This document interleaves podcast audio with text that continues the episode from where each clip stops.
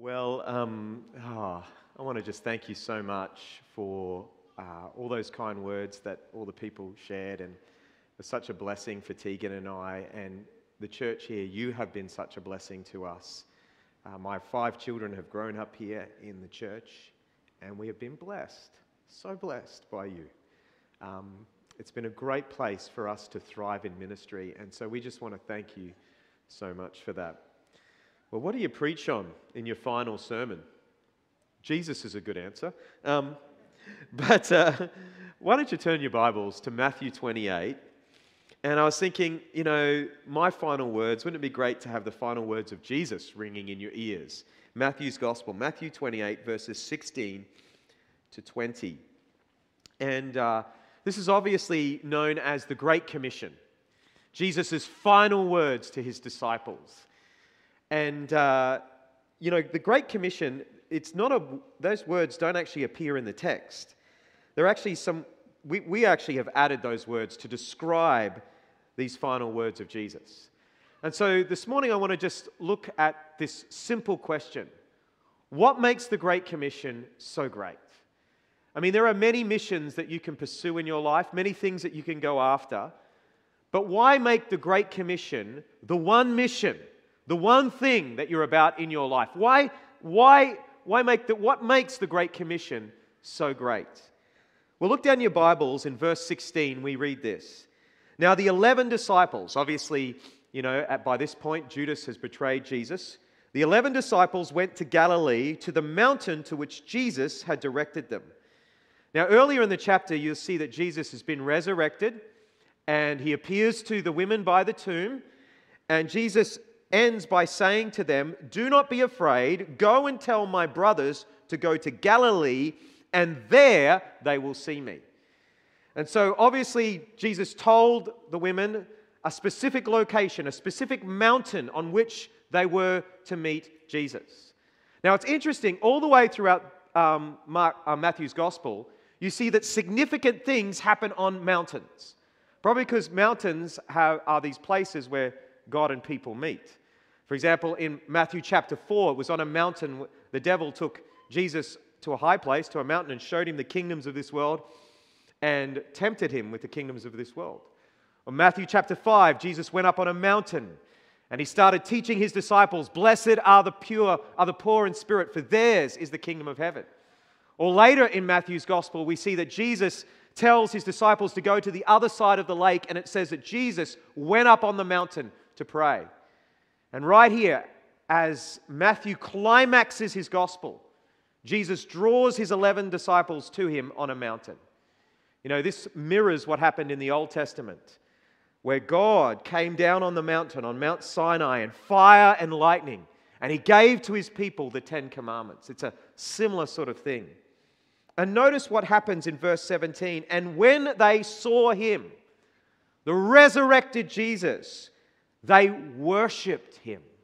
They fell down before him and worshiped him. Just as the women had fallen down before Jesus and worshiped him, the 11 disciples fall down and worship him.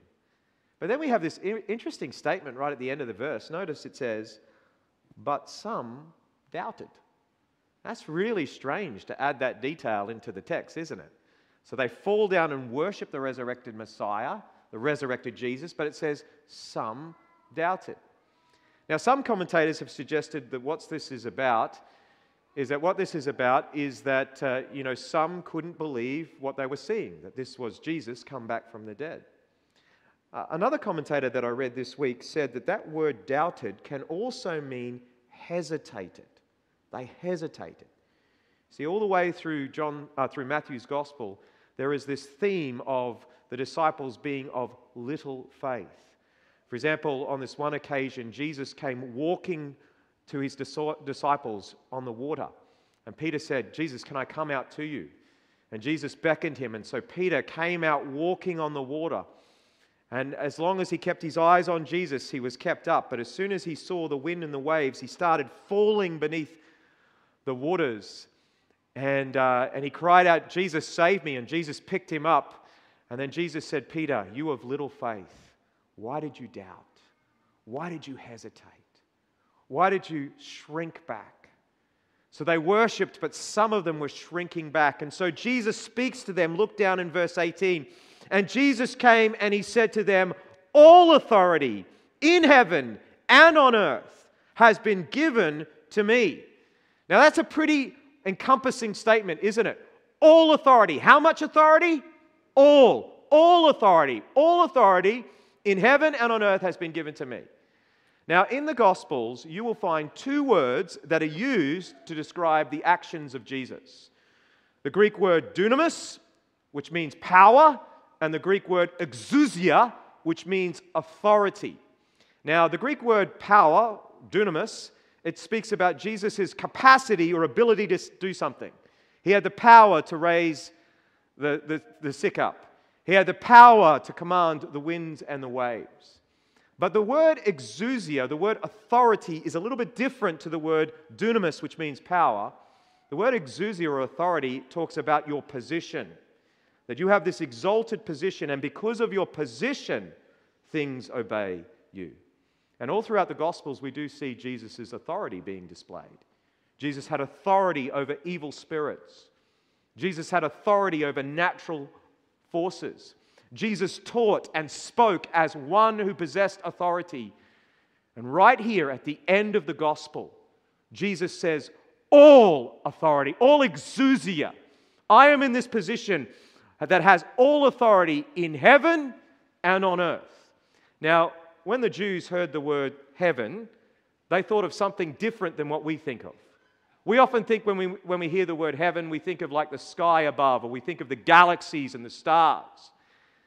But when Jesus uses the word heaven here in Matthew's gospel, he's speaking about the realm in which God exists. You know, in Matthew's gospel, he talks about the kingdom of heaven rather than the kingdom of God. And so, Jesus, now as the resurrected Messiah, as the resurrected Lord, he now is exalted to this position where he has all authority in heaven, in the realm where God dwells, and all authority on earth where we dwell. In fact, Jesus would be the one who bridges heaven and earth, who brings heaven's authority down to earth. You remember in um, his prayer, you know, what's often called the Lord's Prayer, but should probably actually be called the disciples' prayer, because Jesus is teaching the disciples how to pray. He says, You must pray that God's will would be done in heaven as it is on earth. You see, Jesus, as the Messiah, what he came to do was defeat sin, death, and the devil so that he would bring heaven's authority. He'd bring God's kingdom from heaven to earth. And he is now saying, he's now making this claim. He's saying, All authority in heaven and on earth has been given to me. Now, when they heard those words, has been given to me, it was like a hyperlink that went right back to the Old Testament, went back to this passage in the Old Testament in uh, Daniel chapter 7. In Daniel chapter 7, Daniel has this vision where he sees the Ancient of Days, which is God Almighty. God is the one who is, you know, eternal. He sees the Ancient of Days giving to one like the Son of Man. That's the word that's used, the Son of Man. Giving to one like the Son of Man dominion and a kingdom and authority so that every person, every nation will come and will worship him. You know, one of the most common phrases used in the Gospels to describe Jesus is they call him the Son of Man. That's a messianic title from Daniel 7. That Jesus is the exalted one who's been given by God the Father power and dominion and authority so that all nations will worship him. You see, why is the Great Commission so great? The first reason why the Great Commission is so great is because of the one who is giving us this commission. It is none other than the resurrected Lord, the one who Paul will say in Philippians 2 there is coming a day when every knee shall bow and every tongue shall confess that Jesus is what? Jesus is Lord to the glory of God the Father. There is coming a day, we don't see it now, but where everyone, everyone will bow down before Jesus and say, You are Lord, you are King, you are the authority. You know, oftentimes as evangelicals, we like to talk about Jesus as my personal Lord and Savior. Have you heard that expression before? Jesus is my personal Lord and Savior. Now, I, I don't mind that expression. I know what you mean by that. But Jesus isn't just your personal Lord and Savior. Because he has been exalted by the Father, he is the resurrected Messiah who reigns over heaven and on earth, who's bringing heaven's authority to earth. He is the one who possesses all authority in heaven and earth. He is the King, He is the Lord. Therefore, the one who gives us the commission, that's why it's so great, is because of the one who gives us the commission. He is the King, He is the Lord. Look down in verse 19. Jesus says, Go therefore. Go therefore. You know, the word therefore is a word that summarizes everything that's gone before and says, on the basis of everything that's gone before, here's what you are to do. Go therefore and make disciples of all nations. You know, um, sometimes when it comes to missions and when it comes to evangelism and when it comes to planting churches, sometimes we try to, as pastors and teachers, we try to motivate people to evangelism and missions and planting churches out of fear, saying to people, you know, we better go out and share the gospel. We better start planting churches because if we don't, you know, Christianity might vanish from Australia. We don't get out and share and start sharing the gospel and rise up, Christianity might vanish from Australia as if Jesus doesn't possess authority and power. But that's the complete opposite reason why we should go out and go into all nations. We shouldn't go out because he doesn't have authority. We should go out because he does have authority. He has all authority in heaven and earth. Therefore, because he has all authority in heaven and on earth, therefore go and make disciples. Now, as soon as the people there heard Jesus say, make disciples, they knew what Jesus was saying. You see, Jesus wasn't the only one who had disciples in the first century. There were many traveling rabbis who would draw disciples to themselves. Typically, it was only the top of the top, the very, the very top people who got asked to be a disciple of a traveling rabbi. And when you, when you became a disciple of a particular rabbi, you then left everything to follow that rabbi. You would learn from your rabbi. You would seek to imitate your rabbi. You would be publicly devoted to your rabbi. They would be your rabbi, and you would be their disciple. And so they understood what this call was about this call to make disciples.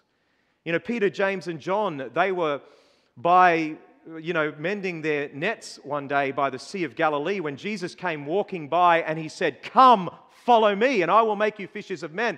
And what does it say? It says they left their nets right where they were and they followed Jesus. You see, the call for them to become a disciple of Jesus was a call to complete commitment, it was a call to complete allegiance. They left everything that they had and they followed Jesus. Still today, the call to be a disciple of Jesus is a call to complete commitment. It's a call to allegiance to Jesus. You know, we're coming very close to Christmas. And at Christmas time, if you haven't like bought a gift, what do you get someone? If you haven't bought them a gift, where do you go to Woolworths and get them? You get them a gift card, right? You know, you get someone a gift card, uh, you know, and, uh, you know, a gift card is different from giving someone your key card and your PIN number. If you give someone a gift card, usually a gift card has a limit on it of how much you can spend. So if you give someone like an Uber Eats gift card, they can spend up to $50. If it's got a limit of $50, they can spend up to $50. But if you give someone your key card and you give them your PIN, that's something completely different. You're entrusting them with everything that you have, and they can take out as much as they like and spend your money as much as they like. You know, the call to be a disciple of Jesus is not a gift card sort of deal where you say, Jesus, I give you my life, and you can spend this much of my life. The call to be a disciple of Jesus is like giving Jesus your key card and your PIN number. And you say to Jesus, I'm all in. You spend my life however you want. Jesus said, If anyone wants to come after me, let him deny himself, take up his cross, and follow me. You see, the way of Jesus is cross shaped. Is cross shaped. As we follow Jesus, we will be called to give up our dreams, our ambitions, what we want. We'll be called into the way of the cross, denying ourselves, taking up our cross, and following Him. You know, for me today, this is exactly what I'm doing. I had big dreams for City Reach. I had big ambitions for what, for what this church and this movement could become. But Jesus is calling me to die to that, to take up my cross, and to follow Him. To follow Him. But the good thing is, on the other side of crucifixion is what? Are, are you Christians in this building today? What's on the other side of crucifixion? Resurrection. Resurrection. We know that when we take up our cross and follow Jesus and die to ourselves, in some way, God will bring about a resurrection. He'll bring new life into that situation. He'll bring His power into that situation. We will see the goodness of God in the land of the living. And so you see, you see, the Great Commission is great because of who is calling us to that mission, the Great Commission is great because of what He's calling us to do. He's calling us to make disciples. But the Great Commission is also great because of what it involves. You know, in churches, there is often this debate raging between whether we should focus on breadth or whether we should focus on depth. You know, in the mission of the church, should we focus on just making deep disciples of Jesus who go deep into the Word of God and, and, really teach, teach, teach God's Word? Or should we make the focus of our ministry just trying to get the gospel out as far and wide as we possibly can? What should we focus on? You see, what the Great Commission shows us is that those churches that just focus on depth, depth exclusively are not being faithful to the Great Commission.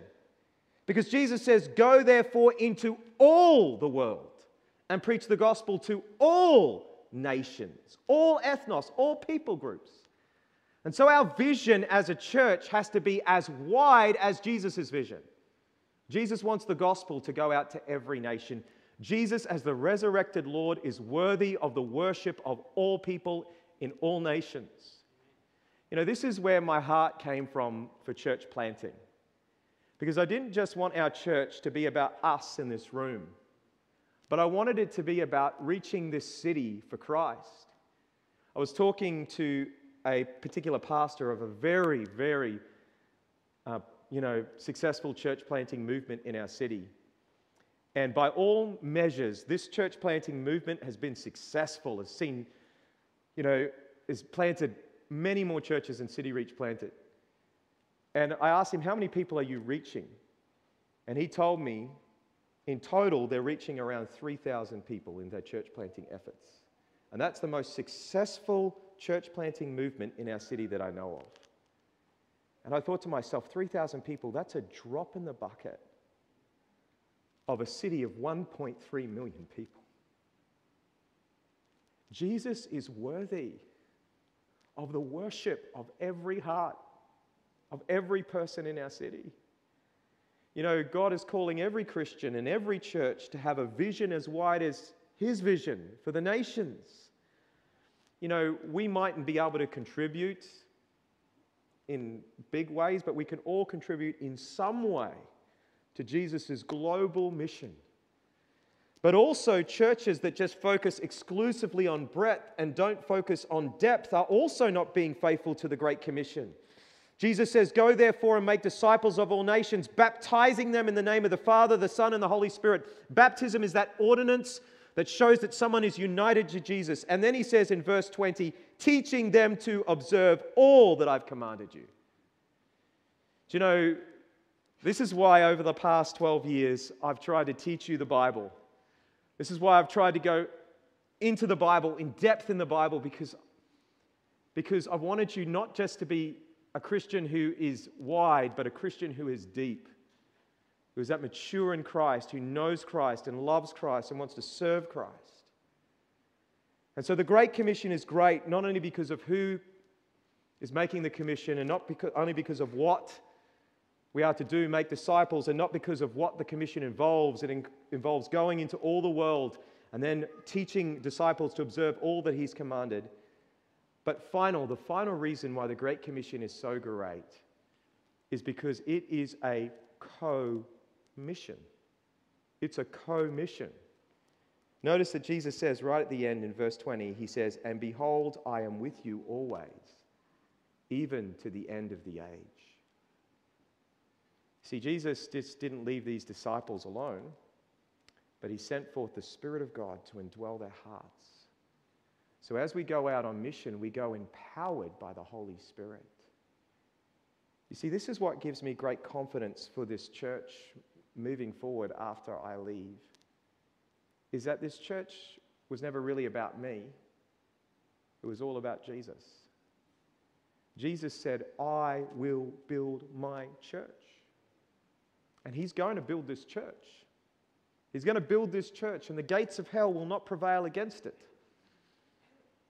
And you see, Jesus has sent forth his spirit, and he is the one who actually grows the church and empowers the church and builds the church through us.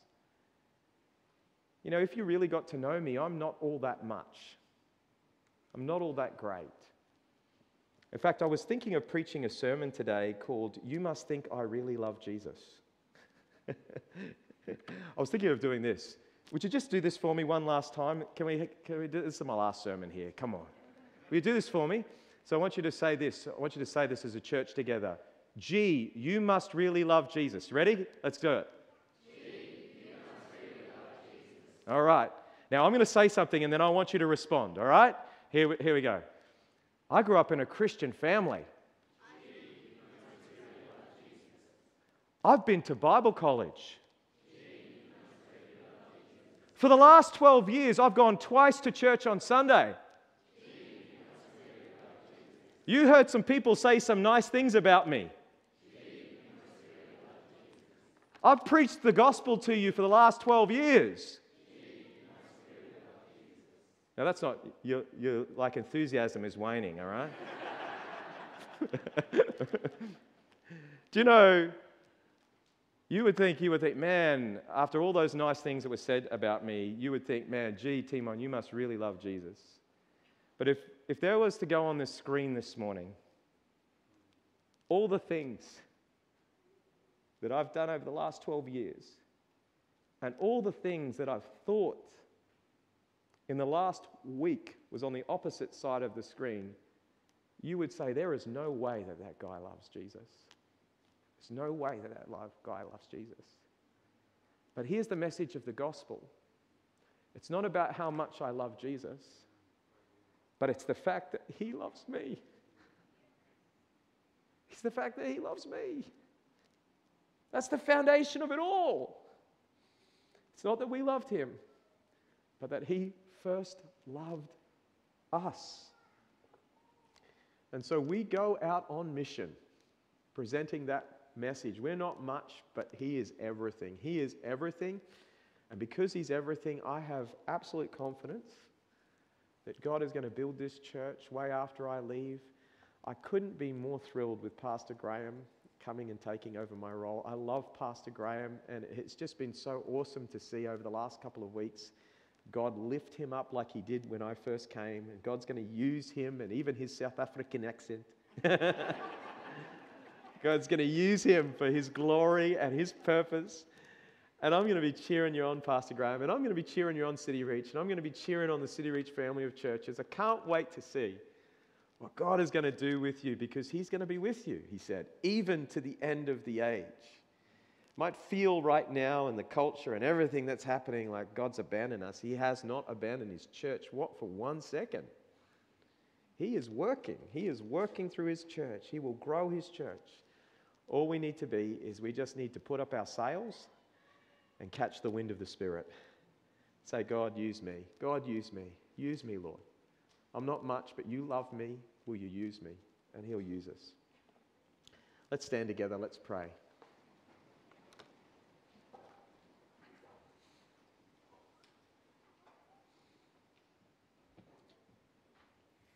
Oh, Father, it's been such a privilege to be uh, in ministry here at City Reach Oakton. And uh, It's been such a privilege of my life to be an elder and a pastor and to occupy this office for your glory, Lord.